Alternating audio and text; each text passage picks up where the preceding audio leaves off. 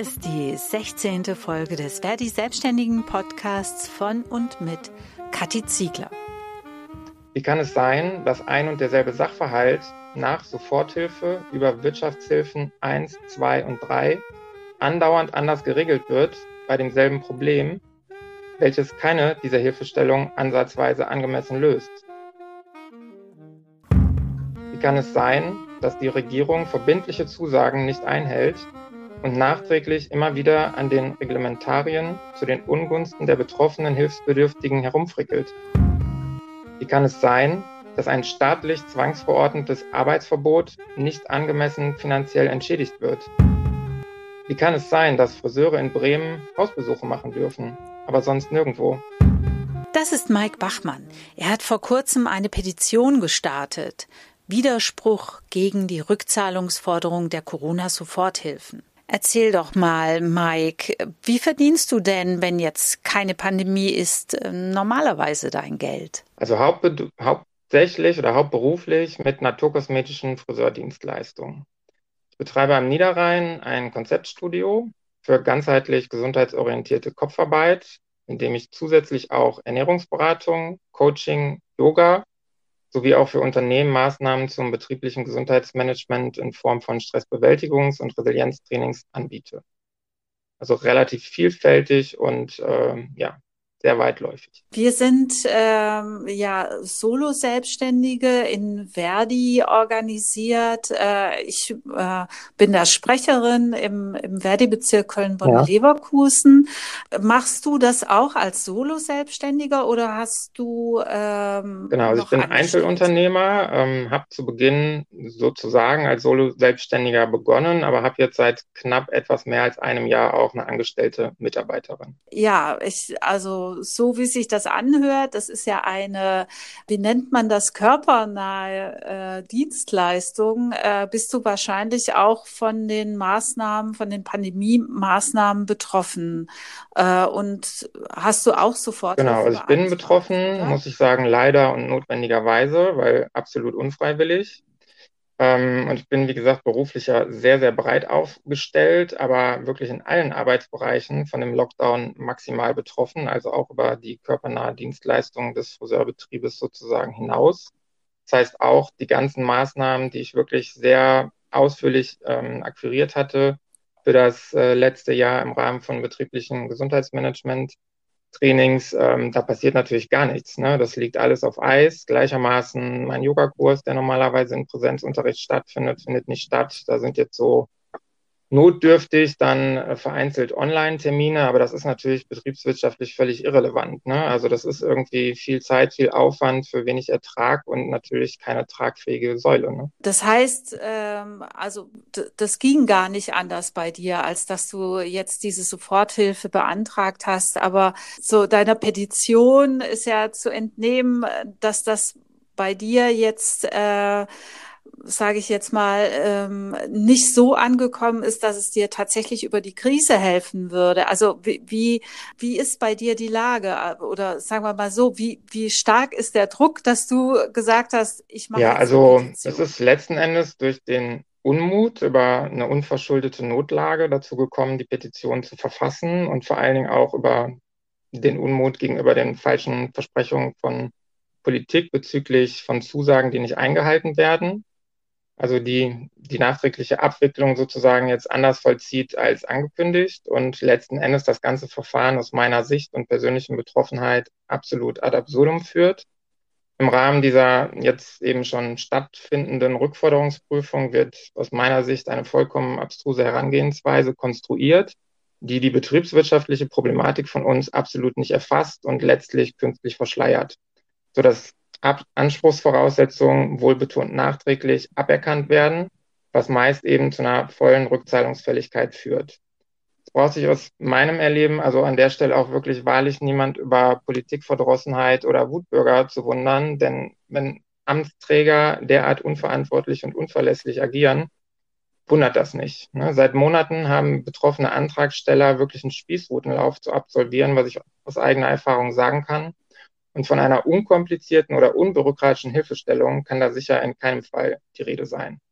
Selbst involvierte Steuerberater beklagen ja inzwischen öffentlich, äh, viel über den Ablauf der Antragstellung, äh, die wir zudem dafür für die Abwicklung noch zusätzlich sehr, sehr teuer bezahlen müssen. Es fragt sich halt nur jeder, wovon. Ja, also ich wusste mir ganz einfach nicht mehr anders zu helfen, da man diesen Anordnungen ja gefühlt absolut ohnmächtig auch alleine gegenübersteht und es gibt letztlich keine wirklich konkret greifbaren Ansprechpartner. Man wird von allen Seiten vertröstet und inzwischen ist das Problem ja weder beseitigt oder nicht nur nicht beseitigt, sondern im Grunde genommen ja noch viel größer ausgewachsen als zu Beginn der Soforthilfeproblematik ne, und umfasst auch alle weiteren sogenannten Überbrückungshilfen, die ebenfalls ein absolut destruktives Desaster sind, mit denen die Politik viele Selbstständige wirklich in den Ruin treibt. Also zusammengefasst kann ich sagen, bis heute ist mein Betrieb für einen Zeitraum von insgesamt drei Monaten vollständig geschlossen bei vollen laufenden betrieblichen und privaten Kosten. Und außer der rückgeforderten Soforthilfe haben wir bisher keinen einzigen Euro an Hilfestellungen dafür erfahren. Wir leisten gerne unseren solidarischen Beitrag zum Schutz von Bevölkerungsgruppen wie Risikopatienten. Allerdings erwarten wir dann auch, dass auch uns solidarisch geholfen wird, was zugesagt wurde, in Form von finanzieller Kompensation, die schnell und vor allen Dingen auch in notwendiger Höhe erfolgt. Und das passiert aber gerade nicht. Es wird also mhm. eine sehr einseitige und ich sag mal unverhältnismäßige Solidarität erzwungen, so wie ich es wahrnehme. In deiner Petition schreibst du ja, also, dass manche irgendwie sehr viel oder sogar alles zurückzahlen müssen bei diesen Rückzahlungsforderungen. Wie kann das sein? Also wie kommt das, äh, dass sozusagen nichts von dieser Hilfe äh, übrig bleibt? Ja, das ist wirklich die spannende Frage, die es zu beantworten gilt. Und das liegt an der Konstruktion. Also durch ein absolut verquer konstruiertes Verfahren in welchem ein sogenannter, aus meiner Sicht ausgedachter Liquiditätsengpass zu errechnen ist, der auf dem Papier dann ein Parameter sein mag, der die finanzielle Dramatik der betriebswirtschaftlichen Lage aber nicht ausdrückt. Beispielsweise besteht für uns jetzt als Friseure ein wesentliches Problem darin, dass wir im Frühjahr letzten Jahres in einen Lockdown von sechs Wochen gezwungen wurden. Die eingeforderte betriebswirtschaftliche Auswertung dazu, was jetzt die Rückforderung der Soforthilfeprüfung anbelangt, über drei Monate betrachtet wird, sodass also Umsätze der sehr arbeitsintensiven Zeit außerhalb des Lockdowns mit einbezogen werden. Zudem dürfen viele relevante und tatsächlich sehr erhebliche Kostenpositionen, wie beispielsweise auch im Fall von Einzelunternehmern der Unternehmerlohn, gar nicht als Kostenposition aufgeführt werden, obwohl gerade bei Einzelunternehmen eben häufig die absolut wesentlichen Umsätze auf Basis dieser Arbeitsleistung entstehen. Zudem wird nun nachträglich ein Anspruch auch nur dann gewährt, wenn ein über diese drei Monate insgesamtes betriebswirtschaftliches Defizit besteht. Und das muss dann auch noch mindestens so hoch sein wie die erhaltene Soforthilfesumme, um einen Anspruch auf vollen Behalt zu haben. Also praktisch beurteilt ist das natürlich absolut absurd, da wir gearbeitet haben in sechs Wochen von zwölf. Und besonders vor dem Hintergrund, dass es sich um eine Hilfe zur Abwendung einer Insolvenz handeln soll, die durch eine etwaige Rückzahlung aber entstehen würde, muss man sich fragen, was das soll. Viele Betriebe mussten, sofern überhaupt vorhanden, letztlich betriebliche sowie private Rücklagen längst aufbrauchen, weil ohne die hätte man es bis hier und heute überhaupt nicht geschafft, auch mit der Soforthilfe nicht, da diese letzten Endes ja die Schäden geringfügig verringert, aber nicht vollkommen ausgleicht. Also selbst die ist ja nicht kostendeckend abschließend. Und viele Betroffene stehen längst am Limit oder haben es halt eben schon überschritten. Und ich glaube, ein Großteil der Problematik ist zudem, dass viele Betroffene eben das überhaupt nicht durchblicken. Das ist ja so ein unfassbar bürokratisches, komplexes Konstrukt, was die da gestrickt haben, dass man ohne fremde Beratung und Hilfestellung eigentlich auch gar nicht weiß, was ihnen da blüht. Und ich glaube, das ist bis heute so, weil die Rückforderungsprüfung ist zwar angelaufen, aber damit ist ja letzten Endes jeder sich selbst überlassen und muss jetzt zusehen, wie er damit klarkommt und was er macht. Ne? Du forderst ja in deiner Petition auch, dass die äh, zugesagte Unterstützung in der ursprünglich kommunizierten Form von Bund und Ländern gewährt werden soll. Wie sah die denn aus? Also ich denke, da hat ja jeder in der Öffentlichkeit auch viel von mitbekommen, weil das ist ja medial wirklich großartig verbreitet worden. Also um sich damit heroisch zu brüsten und das eben als unbürokratische und nicht rückzahlungsfällige Erstattung beziehungsweise Bezuschussung betrieblicher Verbindlichkeiten anzupreisen. Und in meinem persönlichen Antrag, ich kann natürlich nicht von anderen sprechen, auch da gibt es ganz viele Stimmen, die ja sagen, dass es sehr unterschiedlich ist und dass es auch etliche Versionen und Varianten im Nachgang dazu dann gegeben hat, war lediglich die Rede davon, dass zu viel erhaltene Leistungen in Form einer sogenannten Überkompensation zurückgezahlt werden müssen. Also dann, wenn wir mehr Geld erhalten hätten, als Ausgaben bestanden haben. Wir, für meinen Fall und meinen Betrieb, haben aber bedeutend höhere Ausgaben allein in den sechs Wochen des Lockdowns gehabt, als die Summe der erhaltenen Sofort Soforthilfeleistung entspricht. Und zudem, und das ist ja wirklich unser Kniefall, ein Umsatzausfall über die Zeit im fünfstelligen Bereich, der überhaupt nicht betrachtet oder berücksichtigt wird. Deshalb selbstverständlich können wir das nur schaffen auf Basis von Kompensation durch Rücklagen. Also würde man sich vorstellen, man würde in den drei Monaten eine BWA vorlegen mit einem Euro plus, was ja schon inkludiert, 9.000 Euro beispielsweise oder 15.000 Soforthilfeleistungen bekommen zu haben, die da ja schon mit einberechnet ist. Müsste man die 9.000 oder 15.000 Euro zurückzahlen, womit ja sozusagen ein entsprechendes Minus entstehen würde, und hätte keinen Anspruch auf etwaige irgendwelche Unterstützung. Zudem waren auch die Monate nach dem ersten Lockdown natürlich kein normatives Tagesgeschäft und das wird in der ganzen Debatte total ausgeblendet. Wir konnten von Mai bis Dezember letzten Jahres aufgrund der Abstandsregelung nur die Hälfte unserer regulären verfügbaren Kapazitäten überhaupt anbieten, womit sich natürlich ein Betrieb, besonders in unserer Branche, überhaupt nicht tragen kann, geschweige denn Umsatzausfälle kompensieren oder Rücklagen bilden könnte. Zudem hatten wir darüber hinaus erhebliche Mehrkosten aufgrund von Umsetzung der Hygienekonzepte. Und die meisten Menschen sind leider, muss man sagen, ist ja auch ein Problem unserer Zeit und unserer Branche, auch nicht bereit, einen angemessenen Preis für Friseurdienstleistungen zu bezahlen, was eben zu Dumpingstrukturen unserer Branche beiträgt. Und jetzt wirft man uns vor, wir würden schlecht wirtschaften. Also das ist wirklich eine große Krux und eine absolute Farce. Also mein mhm. Unternehmen speziell trifft das halt wirklich in voller Härte, da wir ein Startup sind. Also ich habe erst vor zweieinhalb Jahren eröffnet. Das heißt, wir haben eine enorme Belastung durch das Unternehmergründungsdarlehen, die wir abzahlen müssen. Das heißt, da ist nichts mit Rücklagen bilden, so oder so. Und zudem stehe ich seit etwas äh, als über einem Jahr eben in Verantwortung für eine Mitarbeiterin. Und bei einer Neuanstellung von einer Mitarbeiterin in unserem Gewerbe, und wenn man jetzt nicht gerade in Köln oder Berlin am Nabel der Welt ist, ich betreibe mein Konzeptstudio in Wesel am Niederrhein, dauert es Monate, mhm. bis sich sowas betriebswirtschaftlich überhaupt nur trägt. Das heißt, die Angestellte überhaupt erstmal ihr eigenes Gehalt erwirtschaftet und mir kein Minus produziert, was also eine zusätzliche Belastung darstellt bei so einer Gründung und letzten Endes durch meine Arbeitsleistung zusätzlich aufgefangen werden muss, beziehungsweise musste. Ne? Das ist halt nochmal eine besondere Situation und all diese Besonderheiten hm. werden eben nicht berücksichtigt. Hm. Was äh, passiert denn jetzt, wenn also deine Petition keinen Erfolg hat und diese Rückforderungszahlungen bestehen bleiben? Was, was passiert dann mit deinem Betrieb? Nun ja, das bleibt abzuwarten. Also sag mal, die Rückmeldungen an die Politik sind inzwischen ja wirklich sehr laut, sehr deutlich und werden auch häufig kommuniziert und inzwischen auch ja von Verbänden und wirklich Interessengemeinschaften. Ähm, von daher lässt sich für mich dieses Vorgehen halt inzwischen kaum mehr anders bezeichnen als beabsichtigt, weil die können inzwischen nicht mehr sagen, sie wüssten um die Problematik nicht, wobei ich von Anfang an auch nicht davon ausgehen würde, dass sie, sag ich mal, nicht so, so einen Weitblick haben, um abzuschätzen, was ihr Verhalten für Konsequenzen hat oder ihre Bestimmung. Ich persönlich werde das auf gar keinen Fall so hinnehmen und mich dazu in jedem Fall auch ähm, im Bedarf juristisch vertreten lassen und Rechtsmittel dagegen einlegen. Ich hatte auch bereits direkt zu Beginn einen Widerspruch dagegen formuliert, der bis heute vollkommen mhm. unbeantwortet geblieben ist. Da gibt es genau gar keine Resonanz. Und wenn eine Regierung in einem demokratischen Rechtsstaat ihren Rechtsbezug verliert und demokratische Grundlagen außer Kraft setzt, dann muss man sie deutlich an ihren Auftrag, ihre Aufgabe und letztlich den zulässig rechtlichen Rahmen auch erinnern. Und das werde ich im Zweifelsfall, ich sage nur, tun müssen. Also, weil mir bleibt ja gar keine andere Wahl. Wovon soll ich dieses Geld zurückzahlen? Mhm. Es ist investiert für die Zwecke, für die es ausgegeben wurde. Und wir haben ja, wie gesagt, inzwischen eine weitaus verschärftere Gesamtproblematik als irgendwie wieder eine regulierte. Also es ist vollkommen jedweder Realität, was da auf diesen Ebenen äh, besprochen und thematisiert wird. Hm.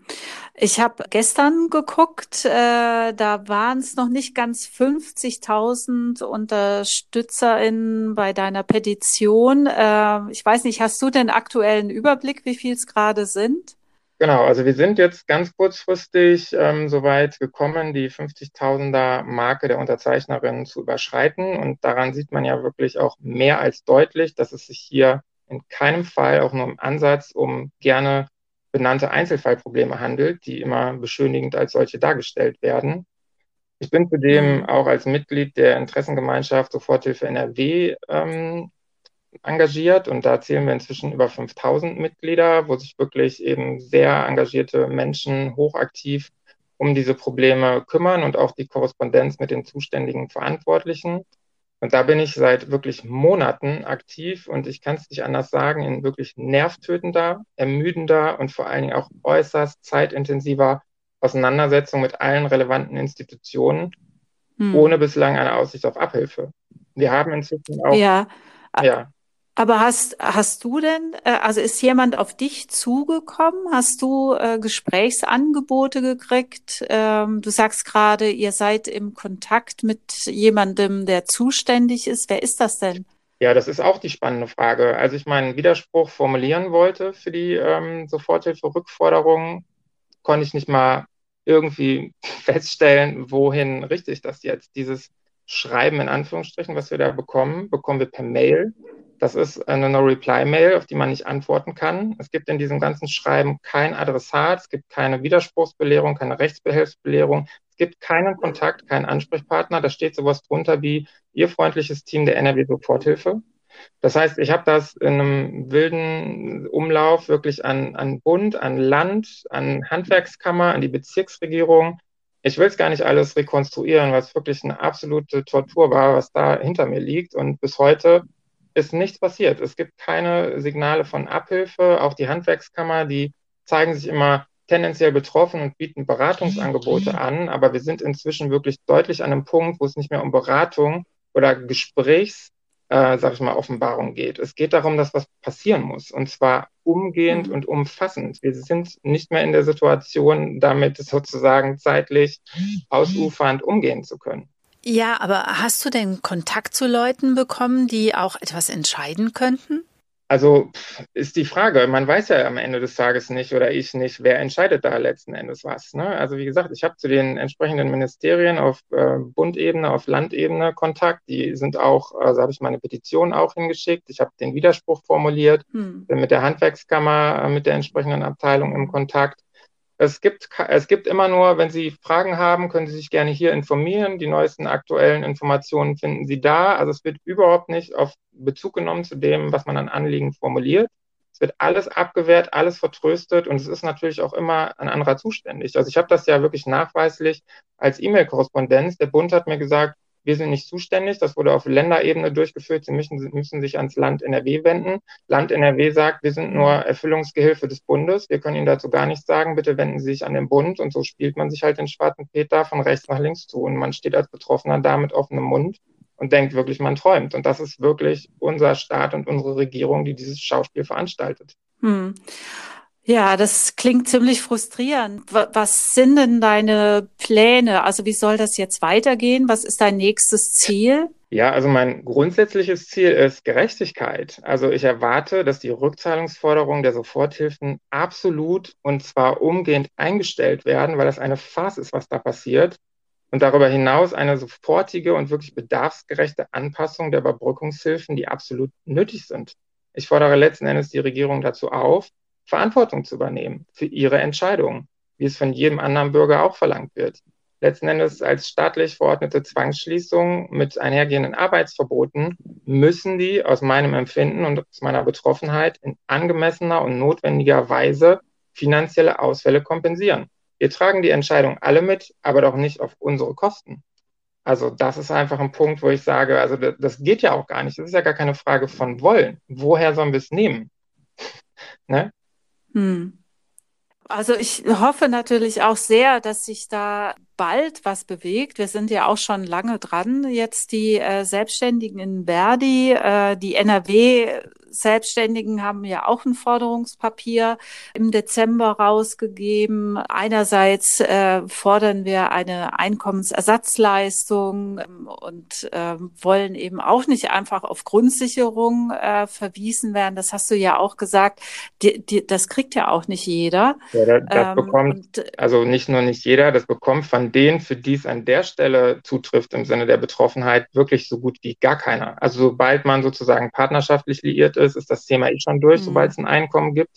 Und kein Mensch kann von mhm. einem Einkommen sowohl die komplette private Situation als auch die betrieblichen, sage ich mal, Engpässe äh, auf äh, sozusagen kompensieren. Das ist einfach nicht möglich. Mhm. Und ich habe wirklich, ich bin ja. jetzt, halte mich nicht für unterbelichtet und ich habe wirklich diesen Gang im ersten Lockdown aus der Not heraus auch angetreten, weil ich gesagt habe, es wird wirklich so eng, dass uns einfach keine andere Möglichkeit mehr bleibt. Und ich habe diesen vermeintlich vereinfachten Antrag gestellt.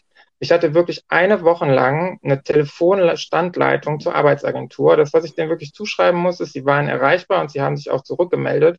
Aber ich kann Ihnen nicht sagen, wie mhm. viele Dutzende Telefonate ich da geführt habe. Ich war besser informiert als die, habe denen eigentlich die aktuellen Informationen sozusagen dargeboten und habe ewig mhm. gewartet, bis ich dieses Antragsformular hatte. Dann habe ich den Antrag gestellt mit all dem, was sie haben wollten, wo ich gefühlt eine Woche beschäftigt war, diese Unterlagen von gefühlt 60 DIN A4 Seiten zusammenzutragen, mhm. um dann eine Woche später eine Rückmeldung zu bekommen, jetzt würde noch das und das und das und das und das und das noch fehlen, obwohl ich nachweislich das persönlich abgegeben habe und zum Teil die Sachen, die sie gefordert haben, da schon bei waren. Und an dem Punkt, ich habe aus meiner letzten beruflichen Vergangenheit, ich habe lange im Kontext der beruflichen Rehabilitation als Psychologe gearbeitet, hm. viel Erfahrung auch in dem Kontext, weiß ich, was da los ist mit den Strukturen und habe dann meinen Antrag zurückgezogen, weil ich wusste, wenn ich mir das jetzt antue, bin ich die nächsten zehn Jahre damit beschäftigt, mit hin, her, hü, hot, Rückprüfung, Gegenchecken. Da wird man ja wahnsinnig. Also und von Hilfe hm. kann da keine Rede sein. Das muss man einfach so sagen. Mike, ich hoffe sehr, dass äh, die Petition noch mehr, ähm, ja, noch mehr Mitzeichnende findet. Ja, dass tatsächlich die Politik endlich mal reagiert. Wir, wir machen einfach weiter Druck, weil es bleibt ja nichts anderes übrig. Ich danke dir an der Stelle für das Gespräch und, und drück dir auf jeden Fall die Daumen. Ja, herzlichen Dank für die Anfrage, für das Interesse. Jede Öffentlichkeitswirkung und Wahrnehmung ist, glaube ich, ähm, einfach wichtig und hilfreich, weil viele Menschen auch einfach das, was wirklich den Betroffenen hinter den Kulissen passiert, einfach nicht im Ansatz erahnen. Und am Ende des Tages können wir nichts machen, als da wirklich solidarisch gegen einzustehen und ähm, ja, einfach die Einhaltung der Zusagen einzufordern.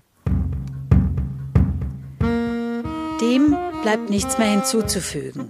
Unterstützt die Petition auf WeAct Widerspruch gegen die Rückzahlungsforderung der Corona-Soforthilfen. Wie kann es sein, dass nach Monaten Lockdown noch immer kein Unternehmerlohn für Betriebsinhaber eingeführt ist? Wovon sollen wir leben? Verweisen Sie jetzt nicht auf diese absurde Hartz-IV-Empfehlung, da so gut wie niemand Anspruch darauf hat und das auch nicht ansatzweise zur Kostendeckung reichen würde. Der vermeintlich vereinfachte Antrag ist zudem eine Zumutung statt einer Hilfestellung und weit weg davon, schnell und unbürokratisch zu sein. Wie kann es sein, dass die Solidarität bei den Verantwortlichen, die keinen finanziellen Existenzängsten ausgesetzt sind, aufhört, obwohl sie dort in Vorbildfunktion erster Güte repräsentiert werden müsste? Wie kann es sein, dass eine nicht rückzahlungsfällige Leistung in Form der Soforthilfe zur Kostendeckung vollständig rückgefordert wird obwohl die Kosten höher waren als die erhaltene Hilfestellung? Wie kann es sein, dass bei der absurden Soforthilfe-Rückforderungsprüfung eine dreimonatige betriebswirtschaftliche Auswertung erzwungen wird, sowie ein ausgedachter Parameter in Form des sogenannten Liquiditätsengpasses herangezogen wird, obwohl der Lockdown für Friseure im Frühjahr nur sechs Wochen betrug? Wie kann es sein, dass essentielle Umsatzverluste bei der Soforthilfeprüfung überhaupt nicht berücksichtigt werden? Wie kann es sein, dass bei der Überbrückungshilfe 3 ein Umsatzverlust als Bemessungsgrundlage herangezogen wird und nicht der Gewinn, der beispielsweise bei Produktverkauf über Online-Verkäufe als letzte derzeitige Einnahmequelle wesentlich geringer ausfällt als bei Dienstleistungen und nur Bruchteile davon beträgt? Wie kann es sein, dass bei den Überbrückungshilfen die Fixkosten nur anteilig und nicht grundsätzlich zu 100 Prozent übernommen werden? Wer bitte zahlt den Rest davon ohne Einnahmen? Wie kann es sein, dass wir für die Beantragung der Leistung hunderte Euro Steuerberaterkosten zusätzlich zahlen müssen? Wovon sollen wir das bezahlen? Wie kann es sein, dass der Verwaltungsapparat der Leistungen und Prüfungen vermutlich mehr kostet als die Leistungen selber? Wie kann es sein, dass große Unternehmen, die in Deutschland kaum Steuern zahlen, mit am meisten von der Situation profitieren und eine gleichartige Unterstützung erfahren? Wie kann es sein, dass Flugverkehr erlaubt ist, bei dem ohne Mindestabstand und Maske gegessen werden darf und ein Weltenbummel erfolgt? Wie kann es sein, dass dieser unhaltbare, destruktive Schwachsinn nicht umgehend reguliert wird, um uns nicht alle in Schutt und Asche zu zerlegen? Wie kann es sein, dass die Elite der Ultrareichen, die nahezu alle Wirtschaftskraft bündelt, die sie aus der Bevölkerung gewonnen hat, nicht ihren finanziellen Anteil zur Kompensation der Probleme beiträgt? Das wäre wahrlich ein solidarisches Beispiel, vor allen Dingen von denen, denen es am allerwenigsten wehtut. Das war die 16. Folge des Verdi Selbstständigen Podcasts von und mit Kathi Ziegler. Macht's gut und bis zum nächsten Mal. Tschüss.